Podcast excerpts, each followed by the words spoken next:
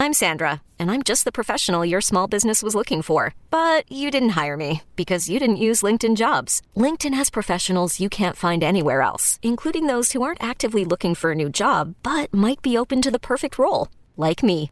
In a given month, over 70% of LinkedIn users don't visit other leading job sites. So if you're not looking on LinkedIn, you'll miss out on great candidates like Sandra.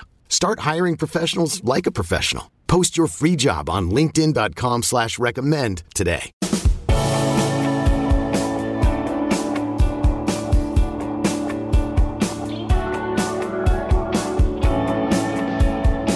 And just like that, we're back. Hey, second time this week, Late Kick Extra podcast. I'm Josh Pate. We have got a jam packed show. It's a jam packed week. To be honest, we're just going to be jam packed forever. But if that's not the case, it's at least going to stretch throughout the regular season. So happy you're with us. Five star reviews. If you haven't already dropped one, please do that. I know via my email inbox, we have got several new listeners each and every episode, which stands to reason now that the season is here. And hey, maybe we'll get another wave in about a month from the Big Ten, and then a third wave from the West Coast in another month. So we appreciate every one of you listening to us. What we do here is a full mailbag. It's all Q and A. It's the stuff that I can't get to on Late Kick Live, which airs Sunday, Tuesday, and Thursday night live on the 24 7 Sports YouTube channel at 8 Eastern, 7 Central. Subscribe there as well if you haven't already. And we just gather them here. And this time of year, is the first time of year I can tell you we cannot get to every question that you're submitting. There are so many of them. And so what I notice is there are themes. For instance, I would say I have roughly 14 billion LSU questions this morning. So I'm just going to kind of lump them all into one themed question, and I'm going to try and hit what you want hit. And we're going to go a number of different directions this morning. Doesn't always have to be college football. As you know, there are certain avenues we don't go down, but the fun ones, oh, I'm more than willing to go down. The behind the scenes questions, more than willing to go down those. So we're going to dive right into it this morning. And thank you again for listening. You could tell that intro was pre recorded. But the thing about it is, it wasn't really pre recorded. I did it five seconds ago, and then I stopped to transition to the first question. And if you wouldn't do it on live radio, why would you do it with a podcast? You know what? I digress. I'll put that in the post show QCR report. So we're gonna we're gonna start talking about LSU and we're gonna bounce all over the place here. Had a, as I said a bunch of questions about LSU, but I kind of wanted to sum it up. I think in this one. It was Tom Hickson, friend of the program, heard from him many times before. Tom said, "I get that this year is." kind of us playing with house money, but seeing as what state did to us was a gut punch, should I be worried at all about LSU's future outlook as a program? I believe LSU can be a tier one program personally down the road, but that was rough. It was rough, wasn't it, Tom? A little wake up call. I did a piece for 247sports.com that should be out later this morning, actually. And I do the mood tracker. And I did LSU's mood tracker. And my preseason mood tracker for LSU, as you may remember, was house money swagger. It's like you've already won a million, two million, ten million bucks. You got a national title, in other words, in your back pocket and anything else you get this year, that'd be great, but they can't take last year from you. Well, I upgraded their mood to stubbed toe swagger, which still has you with the swagger, but it's as if you walked through a dark room and you caught your toe on the side of a door or side of a, a table that you didn't know was there. Man, it hurts. Oh, it hurts. And that's exactly what Mississippi State was. Mississippi State was the table corner in the dark room where you're groggy and you're heading in there to get some water or whatever the case may be, and boom, there's that toe. Catch it right on the corner. That was Mississippi State. How does it affect the future, though? Well, it affects the future, Tom, in telling you that uh, we're going to have to go at least one more week before we before we figure out can we develop our own quarterback in house here. That's been the problem forever at LSU, if we're being honest with ourselves. And then last year, everything changed. Now, what we were hoping had changed was just everything. And Joe Burrow was just the first case study in what was going to be a long line of now successful quarterback play, whether they be transfers or whether they be homegrown and recruited and developed in house, because everything about our philosophy here at LSU, oh, it's all changed now. Now, we are very much getting ahead of ourselves here, very much. So I'm not drawing conclusions on Miles Brennan.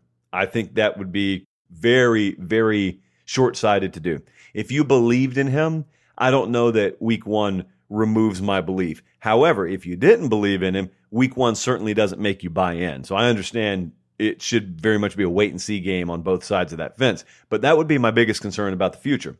My biggest concern would be, uh, and it would grow more and more. You know, if, if, you don't take care of Vanderbilt this week, for example, it would grow uh, very quickly, more and more to the degree of, I wonder if that really was just a case of us having Joe Brady come in here and he merged at the exact right time with the exact right transfer quarterback. And maybe we're sitting here in a few years talking the same way that our rivals in Auburn talk, where it took them forever and still really hasn't happened yet. Bo Nix may change this narrative, but it still hasn't happened to where they get their own quarterback in there and develop them. Anytime Auburn's contended for anything, whether it be Cam Newton or Nick Marshall, those guys came in via transfer or JUCO or something like that. I hope that's not what we have to do here. That would be my fear. If I were an LSU fan, that's where my mindset would be. Now, there was another question right below that that sort of centered around was there anything positive to take away from that Mississippi State loss? Yeah. Speaking of transfers, did anyone see Jabril Cox? That's the new linebacker they have from North Dakota State.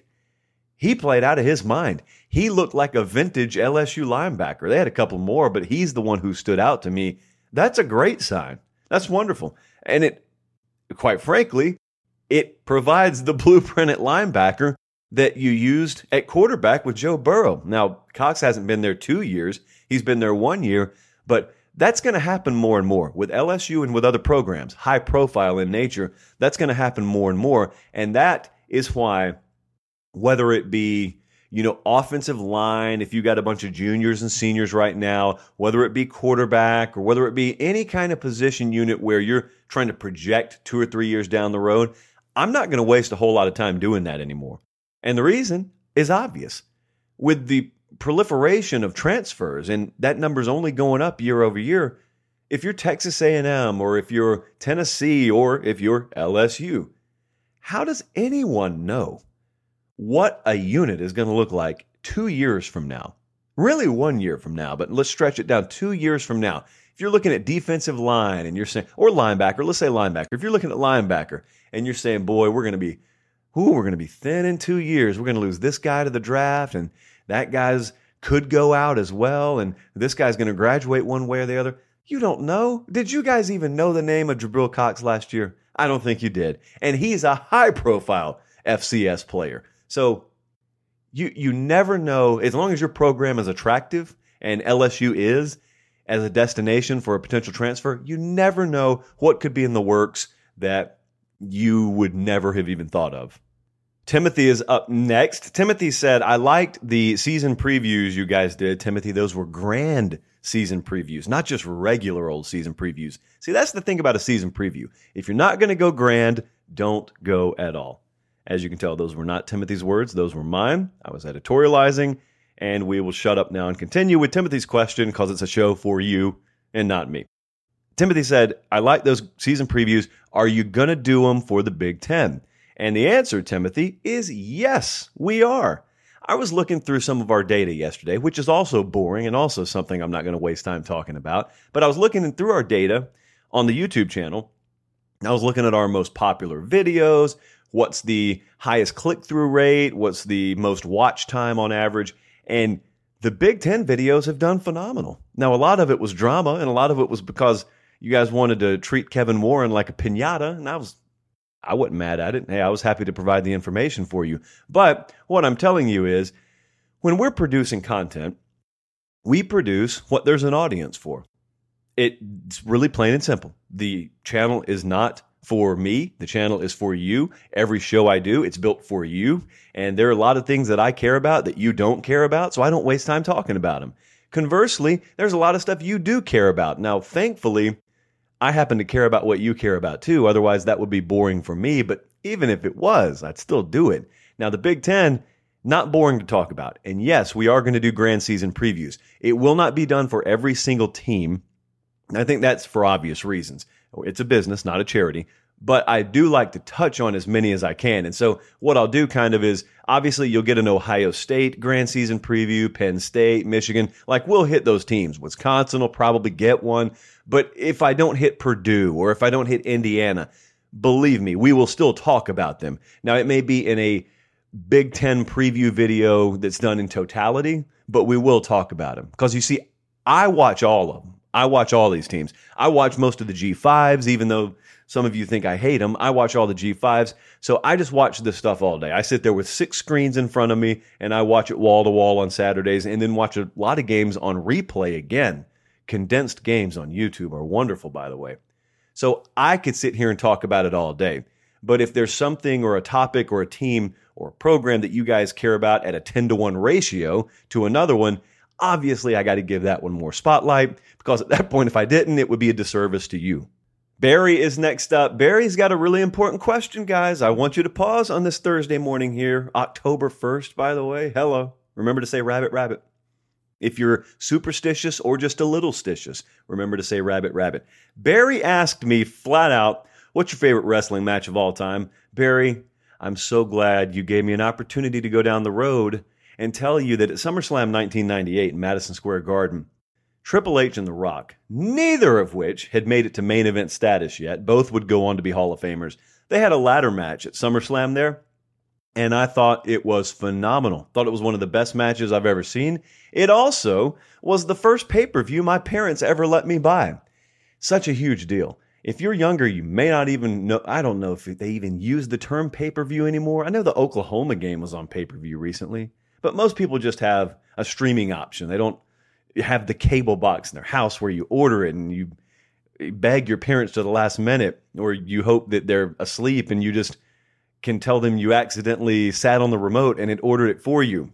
Tried that one before too. It, it ordered the event successfully. The excuse did not go over successfully. So that match at SummerSlam is one of my favorites. I also I'm I'm a big Shawn Michaels guy. Thought he was the best in-ring performer of all time.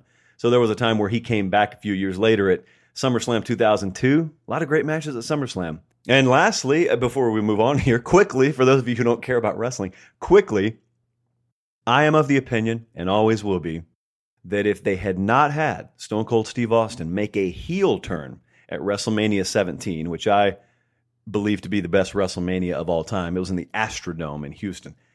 I am a believer that the main event that he put on with The Rock at WrestleMania 17, had they not done the heel turn at the end, would have been the greatest wrestling match of all time. I'm I'm going back through Flair Steamboat. I'm going through all those matches that with the with the biggest consequences and the biggest marquee on it. That would have been the best match of all time. But they did do the heel turn and took a chair to The Rock 37 times with Vince McMahon's approval, and the rest is history. That's close to the time where I stopped watching wrestling and haven't gone back to the product since then.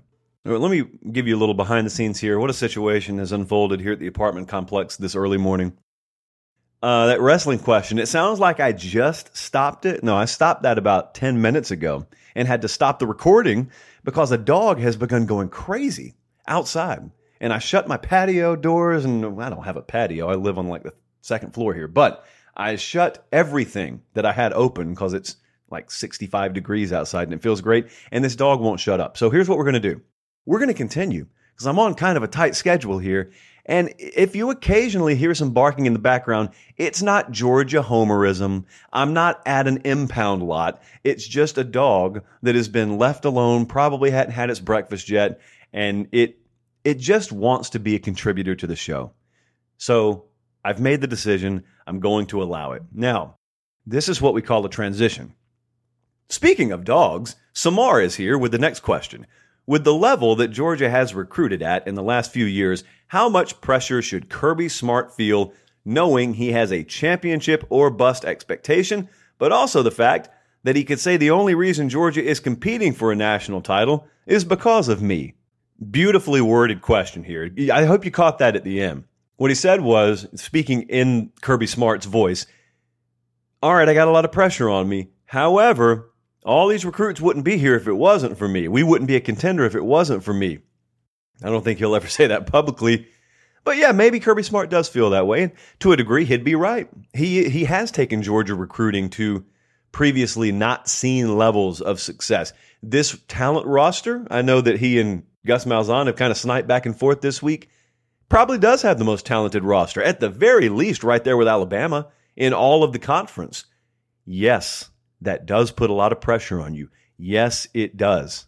Some of my very earliest memories when I was a kid is we were, when I was first born, we lived in Columbus, Georgia. And when I was born, obviously I was very young. I don't know if you guys were to have picked up on that if I didn't point it out, but when you're born, you're young. And so I was very young. But some of my first memories were we started to build a new house just north of Columbus up in Harris County. Fortson raised. Hashtag. And so we would take trips. The dog has started barking again. We would take trips up to that land to watch the house being built. And I remember, even at a young age, feeling excitement. These are my first memories. I was like two, three years old or something like that. So my first memories were of thinking, wow, look at this house. I'd never seen a house built before. I hadn't even built a Lego house before. But I thought, this is going to be so great. Once we are able to move into it, it's going to be great. So when you're watching something built, it's really exciting. Just like when you're watching this number one recruiting class come in and that number one recruiting class come in, you're willing to celebrate it. Why were you willing to celebrate those recruiting classes, Georgia fans? You're willing to celebrate it because you looked across the street and you see the house your neighbor's living in, or in this case, the teams that Nick Saban has built in Tuscaloosa, and you say, We're going to have that soon. Yeah, that's the way I would think too. And now we get to Samar's question again. What happens if you build the house and then you say, All right, house is built, but we're just going to stand out here on the street? What? Well, that doesn't work for me, mom, dad. That doesn't work. Why did we build this thing if we're not going to live in it? Why did we recruit these players if we're not going to win titles with them? Yes, they only care about the classes and they only care about building the roster and they only celebrate that until the roster is built. Well, here's the blessing slash problem that Kirby Smart finds himself facing in Athens. Roster's built. No one wants to celebrate three more recruiting classes and give you a pass anymore while they wait. No, no, no, no. Roster's built now. You could argue, and you'd probably be right, this is at the very least a 1A, if not flat out number one roster in the conference. And yet we're sitting here chewing our fingernails off if we're a Georgia fan, talking about whether we're going to beat Auburn. We had to trail Arkansas at the half Saturday. We don't know if we have the answers at quarterback. And what happens if you lose Saturday? I mean, let's just throw that out there. They're favored by seven. I picked Georgia to win a very close game. Our model has Georgia by seven and a half. I think it's tighter even than our model thinks it is. Really hard pressed, unless someone's plus four turnovers. It's really hard pressed for me to see anyone pull away in this game. But think about it. I mean, think about if Georgia goes eight and two, seven and three this year. If they never get quarterback rectified, what if that happens? I think it is a lot of pressure. I absolutely think it is. Because 2017, we had another question. I'm going to go ahead and lump this one in now. The 2017 conundrum. 2017 conundrum was this. It was year two under Kirby Smart. Everything seemed so ahead of schedule. And Georgia got to a national championship game. And keep in mind, they had a five star quarterback on that team that got hurt in week one that was Jacob Eason. And then they had to replace him with a true freshman. His name was Jake Fromm. So not only were they ahead of expectation, they were doing it with a backup quarterback, a true freshman who they did not plan on starting at any point that year. And he was just pressed into action. But they rode dominant defensive play, really good ground game, ball control, low variance, uh, low, very few mistakes made by that team. They rode that formula all the way through the regular season. They got a rematch against Auburn in the SEC title game. They avenged or revenged themselves, as some of my buddies back home would say. When I say my buddies back home, I mean the same one or two idiots that I've known my whole life that I'm talking about. And they know who they are, and they listen, and they don't mind being called idiots. So they got through Atlanta, and then they go to the playoffs, and they beat Lincoln Riley Sooners team in a classic overtime thing in the Rose Bowl thing. It just did a thing out there. And they go to the national title game and they go to overtime and they get Tua'd. They get second and 26th. The conundrum was it's terrible losing a national title game. It is horrible, especially when you know or you think you know you had it and it's in your own backyard and everything about the storybook ending was written and then it someone smudged the pages and it got erased and rewritten. The conundrum is you walk out of that building that night, figuratively or literally, and you're heartbroken. But here's what you know in the back of your mind.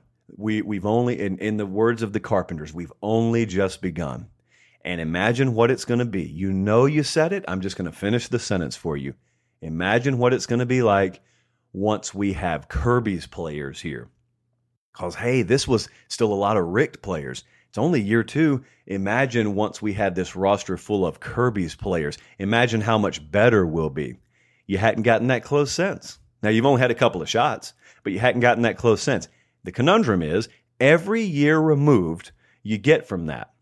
You get one year closer to wondering, is that the closest we're ever going to come? I can't believe I'm saying this, but is that actually the closest we're ever going to come?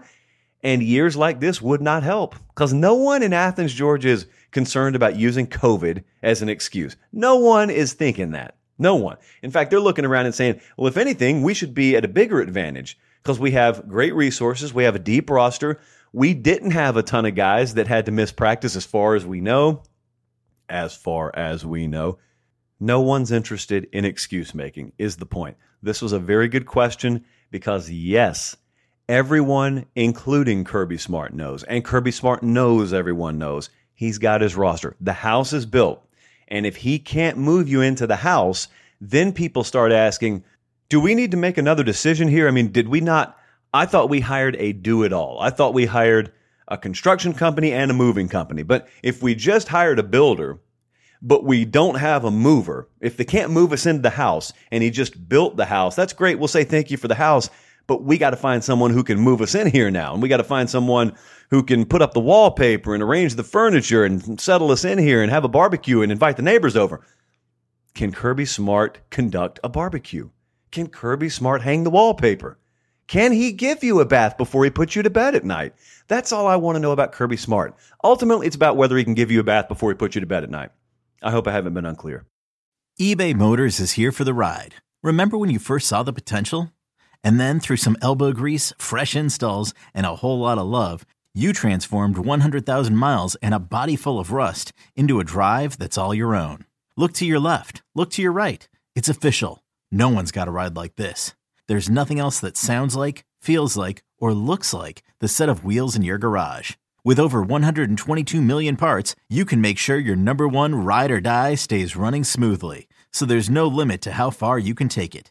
Brake kits, turbochargers, engines, exhaust kits, roof racks, LED headlights, bumpers, whatever your baby needs, eBay Motors has it. And with eBay Guaranteed Fit, it's guaranteed to fit your ride the first time, every time, or your money back.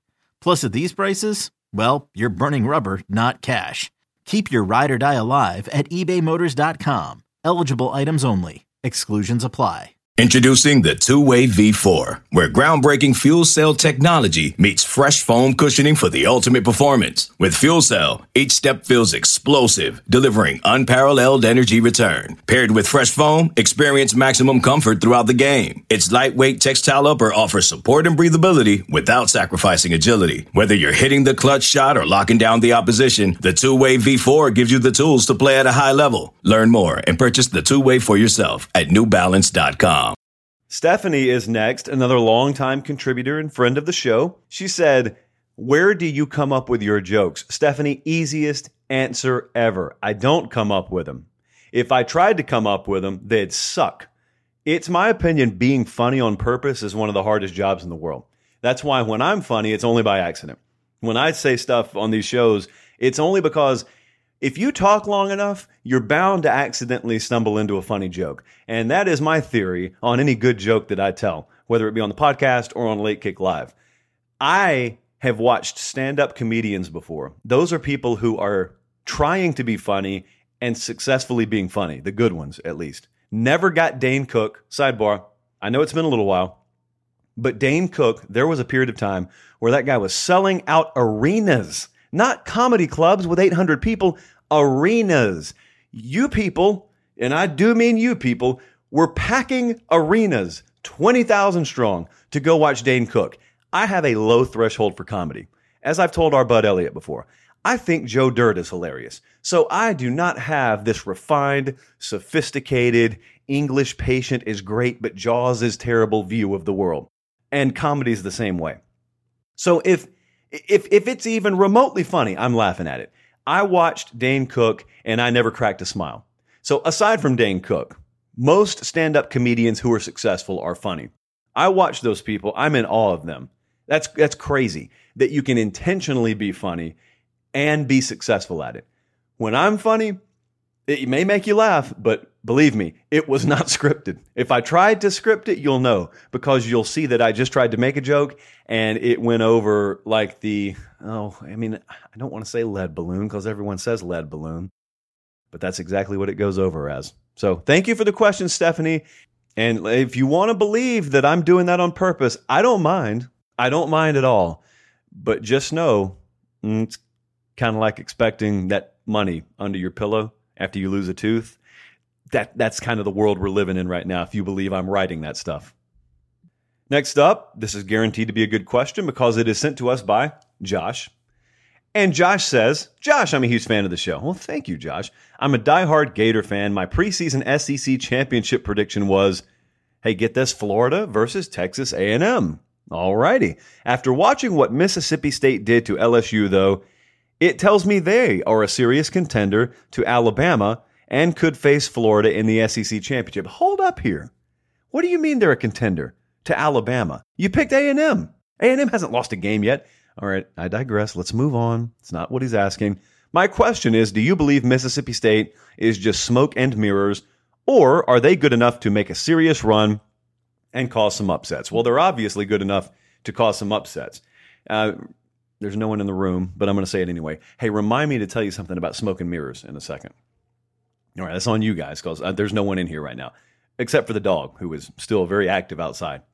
So the thing about uh, Mississippi State is they are the quintessential upset alert. You know, it's kind of like if my little uh, four year old nephew is swinging a baseball bat and he's swinging it at my knees. I, I have enough wingspan where I can reach out and I can put my hand on top of his head and I can keep him at arm's length and he can't hurt me.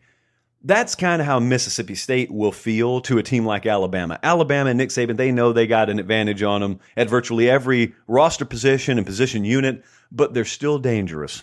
Because if they if you just look away for a second, if you let them within arm's reach for a second, they will club your shin with that baseball bat. And then when you fall to the ground, they're not going to laugh. They're just going to keep clubbing it and swinging over and over and over again. And then afterwards, they're going to make fun of you and they're going to deadpan comedy right there on the field. And they're going to talk about how they couldn't schedule Green Bay, so they had to settle for you instead, and how they were surprised you played them so simply defensively, but hey, they're happy to take advantage of it. Mike Leach kind of said all these things Saturday, in case you missed it. So, yeah, they'll worry everyone.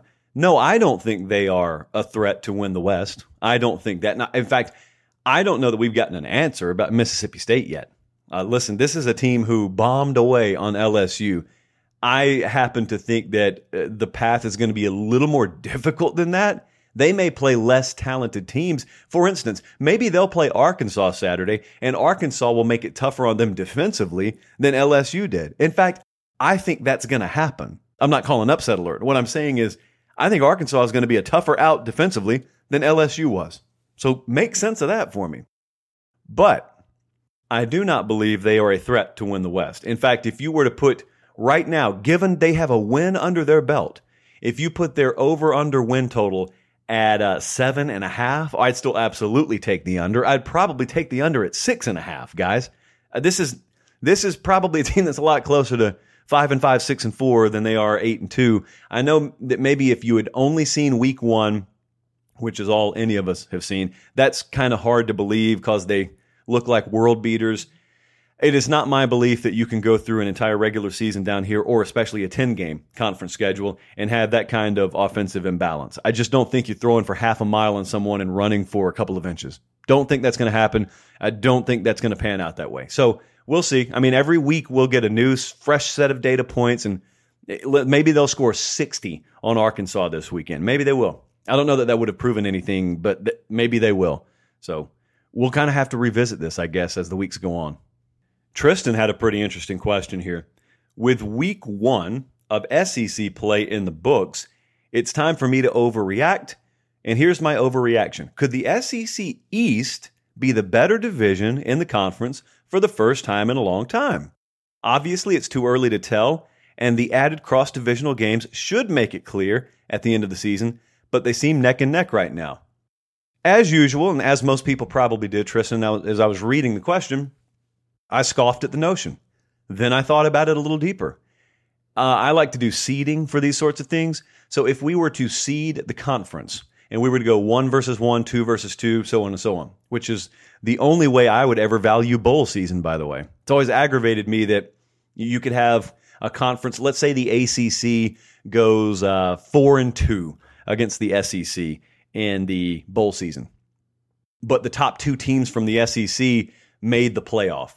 And so you had teams that would have been the three or four seed in the bowl rotation for the SEC bumped up to the one and two spots. And you have a situation where the ACC's number two team is playing the SEC's number five team.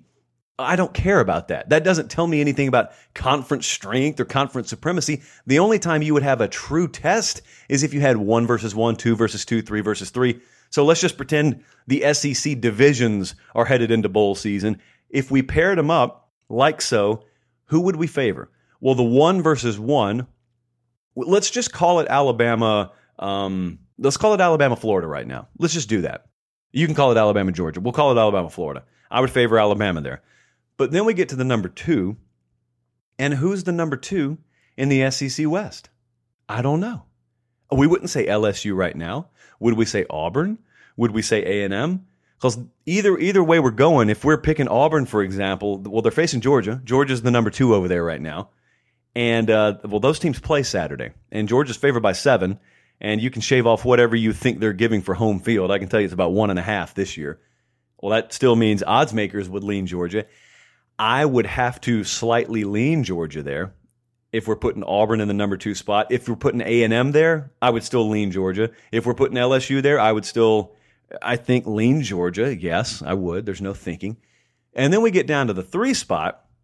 The three spot's probably where you lean, maybe back towards the SEC West because it's Tennessee versus, and then we're filling in the blank there again. If it's Auburn, I would probably favor t- Auburn. Uh, if it's A and M, probably favor A&M. If it's LSU, I probably favor LSU. It's tough to say. I do it with gritted teeth because we are through one week where LSU was humbled at the hands of Mike Leach's system. But then again, that's KJ Costello. I don't think Jarrett Guarantano is throwing for 630 some odd yards this month, much less in a game. I know that's harsh, but search your hearts. You know it to be true. So um, we start getting deeper there. Who's the fourth team? Fourth team, is it Missouri? Is it Kentucky? It's definitely Kentucky. In fact, you could put Kentucky in the three spot if you wanted to, but we're getting a little deeper there. And if we were to have Kentucky play, oh, say Mississippi State or Ole Miss, well, they play Saturday, don't they? Kentucky plays Ole Miss Saturday. So you know what, Tristan? I think this question would probably be better saved for one week from now because, as you said, cross divisional matchups going to start telling us a lot. And I view every game as a neutral site game this year, essentially, uh, because home field, with the exception maybe of Columbia, South Carolina the other night, which sounded like it was on fire, sounded like it was the the Indianapolis 500. It sounded like there were 200,000 people there. So good job in uh, Columbia. But aside from that, haven't really seen home field matter all that much. I mean, g- granted, like if you're Louisiana Tech and you're traveling to Brigham Young to play tonight, yeah, that's a little different. You're probably having to make four or five connections to get there, but but they they fly direct in this conference to uh, make it sound as conceited as possible. So yeah, let's wait one or two more weeks before we say that. Eric next up with one of my favorite kind of questions because he leads it with a little bit about himself. He said, "Josh, hello from the Middle East. I'm on my fourth tour in the desert, but I love the show and the perspective that you bring to it, especially." When dealing with insert team name here, Fanatics. I'm an FSU fan, so, despite growing up in Kansas, I've loved them since 1987. My Noles have had it rough for several years now. I'd love for you to address the following question on your show What three things must FSU do to become a top five power program again? I get a lot of these. I should point them out every time. A ton of you listen who are overseas, who are in service, who are active duty. thank you so much for that. Uh, let me give you the obligatory thank you for your service. I sincerely mean it. I just know that you hear it all the time. But thank you from the bottom of my heart and the listening audience's heart. Secondly, I always just want to tell you this when I record a show or when I do a show, um, sort of one of the devices, the mental devices that I use when I do it is I try and envision, I've said this before, I think, I try and envision someone listening somewhere. Sometimes it's a truck driver on a three day haul across the country. Sometimes it is someone jogging. Sometimes it's someone trying to pass the time at work. Someone it's someone maybe in a lawnmower every now and then. But a lot of time, what I'm envisioning is an active duty military personnel member somewhere. I get them all over the place. I get them everywhere from Japan to Germany. We got a ton of them who listen in all parts of the Middle East, and um, that's why I never I never do a show in a bad mood because it's stupid to ever be in a bad mood when someone's paying you to talk about college football. That's obvious. But the other obvious part is maybe you're the 45 minute chunk of someone's day where they can just escape whatever they want to escape for a little while. What if you are, this is crazy for me to think about, but what if you are their best form of entertainment and most alleviating few moments from an otherwise really, really difficult job or chore or very stressful situation they're in? That is how I envision the situation when we're recording. Just to give you a little backstory there. So thank you so much for the email, Eric. I'm going to answer it in a second, but thank you so much for the email and letting me know where you are. And I always appreciate you guys doing that. It's like free market research too. So thank you. But as for the question, what things must FSU do to become a top five power program? Well, you can't plant seeds in the wrong kind of soil. That's obvious. Even if you haven't gardened, that's obvious. So, what kind of soil do they have there right now? Because I'm worried about it. I'm really worried about Mike Norvell and the, the task he has at hand right now. Because when the season goes off the rails really early, in a normal year, it's dangerous. But look around right now and think about what he is supposed to be in the middle of. He's supposed to be in the middle of a rebuild down there. Now, with the rebuild, you think in your mind, okay, the seeds have been planted. Now we're just we're waiting for the growth and the eventual harvest. We just have to wait. We have to have patience. That's true. But what if what if the seeds aren't planted? Like what if you don't have the right soil? And I'm not just talking about the right players. I'm talking about the right culture with which to put the players in. My concern, my biggest concern with FSU right now would be things have gone sideways early. What if things become very tumultuous behind the scenes? What if the, the locker room situation becomes cancerous? And I don't know this to be true. I'm saying this is a danger that I worry about. And what if more harm than good is done this year? What if you get to the end of 2020 in the season and you say, if you're Mike Norvell, I'm further away now than I was when I got here? How is that even possible? Well, it's possible to go backwards. That's the bottom line. It's very possible. And that's what I worry about. So the first thing that he has to have is he has to have the right soil. The second thing he has to have is the right seeds to put in it. That's recruiting. So you got to develop relationships, in other words, and they got to be able to put together top five classes. I mean, that's the bottom line. Who are we trying to compete against here? You're trying to go eight and four and win a few games against Virginia and Wake Forest. What are we trying to do? We're trying to go nine and three. We're trying to go twelve and oh? zero. We're trying to compete for a national title because you said top five program. To do that, you got to have top five personnel. You got to be able to because because Clemson has it and they're not underperforming. Alabama has it and they're not underperforming. This isn't a situation where you say, all right, let's just get close and then we'll outcoach them. No, you won't. No, you won't. I don't care how good a coaching job you're doing. You better have the players. So that's part two. And then part three is developing them and then executing in the few games a year where you're in an absolute dogfight, even when you have a loaded roster. And that's really it. And and maintaining proper culture the, all the while. Having full program buy-in, having everyone in your corner. That's one of the hardest intangible parts of this business if you're a coach and this sport if you're a fan and you're just observing is to understand what it's like at Alabama, to understand what it is like at a Georgia, for example, now where it didn't used to be, and to understand how thoroughly those machines are operating. every aspect. You would be stunned. Even from the outside, you think you know and you don't know how well oiled those machines are, how massive they are, and how well oiled they are. If anyone gets out of line, it's like watching North Korean military exercises. You watch all those things and you see how in, how perfectly in unison those soldiers march and those tanks move. Well, there's a reason because if anyone's out of line, they know what happens to them. That's the same way it is. If you're in that machine at Alabama or Georgia, if you get out of line, not going to be a good time for you. All the more reason to stay in line. If you observe that, if you have a, a situation or if you have an opportunity like someone like me has to observe that from somewhat of an inside position, you're stunned they ever lose a football game. Because when you see what they do, and therefore you see what it's going to take to compete against them, it's such a, an impossible seeming task for a new coach to build something that's even remotely comparable to what Saban has at Alabama or what Dabo now has at Clemson Kirby has it at Georgia. I mean, listen, that's kind of the difference even with Lincoln. Lincoln Riley out at Oklahoma. They're a very good program. There is still a gap, a pretty sizable one, between Oklahoma and those big boys. I'm not saying they couldn't meet on a football field any given Saturday and Oklahoma may pop one of them. I'm not saying they couldn't do that. Of course they could. I'm talking about the level that a program is flying at. They're not flying at the level Alabama's flying at.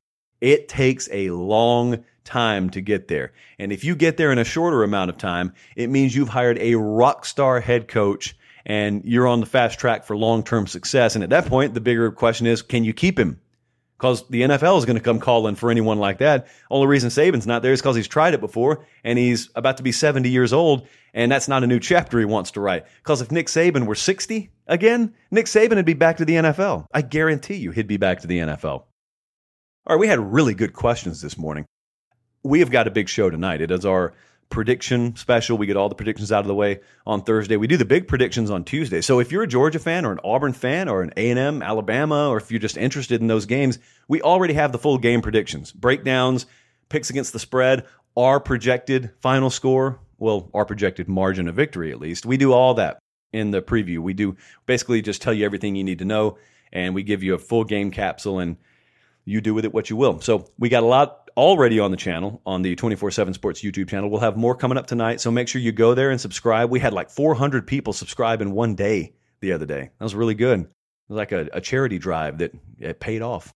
And so we want those to continue coming in. And if you're listening to the podcast, give us a five star review. We're over 700 now. So we hit that milestone. We want to get to a thousand. We will not rest when we get to a thousand, but we especially won't rest until we get there.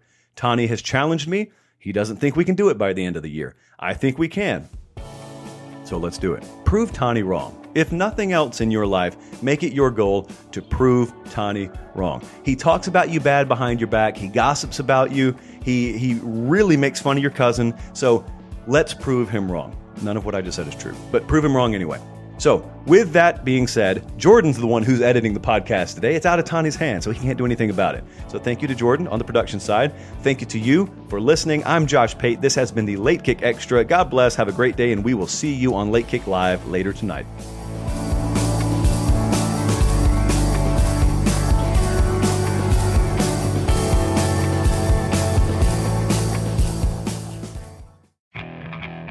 Okay, picture this. It's Friday afternoon when a thought hits you. I can waste another weekend doing the same old whatever, or I can conquer it. I can hop into my all new Hyundai Santa Fe and hit the road. Any road. The steeper, the better. Because my all new Santa Fe is available with HTRAC, all wheel drive, so I can hit the trail without a worry in the world. Heck, with three rows and best in class rear cargo space, I can pack the whole family in with all our gear. We've got available dual wireless charging for our phones, so we'll never lose touch with civilization, and we won't lose touch with the primordial power of Mother Earth. So which is it? Waste the weekend or do something a little more epic? And conquer it in the all-new Hyundai Santa Fe. Visit HyundaiUSA.com or call 562 for more details.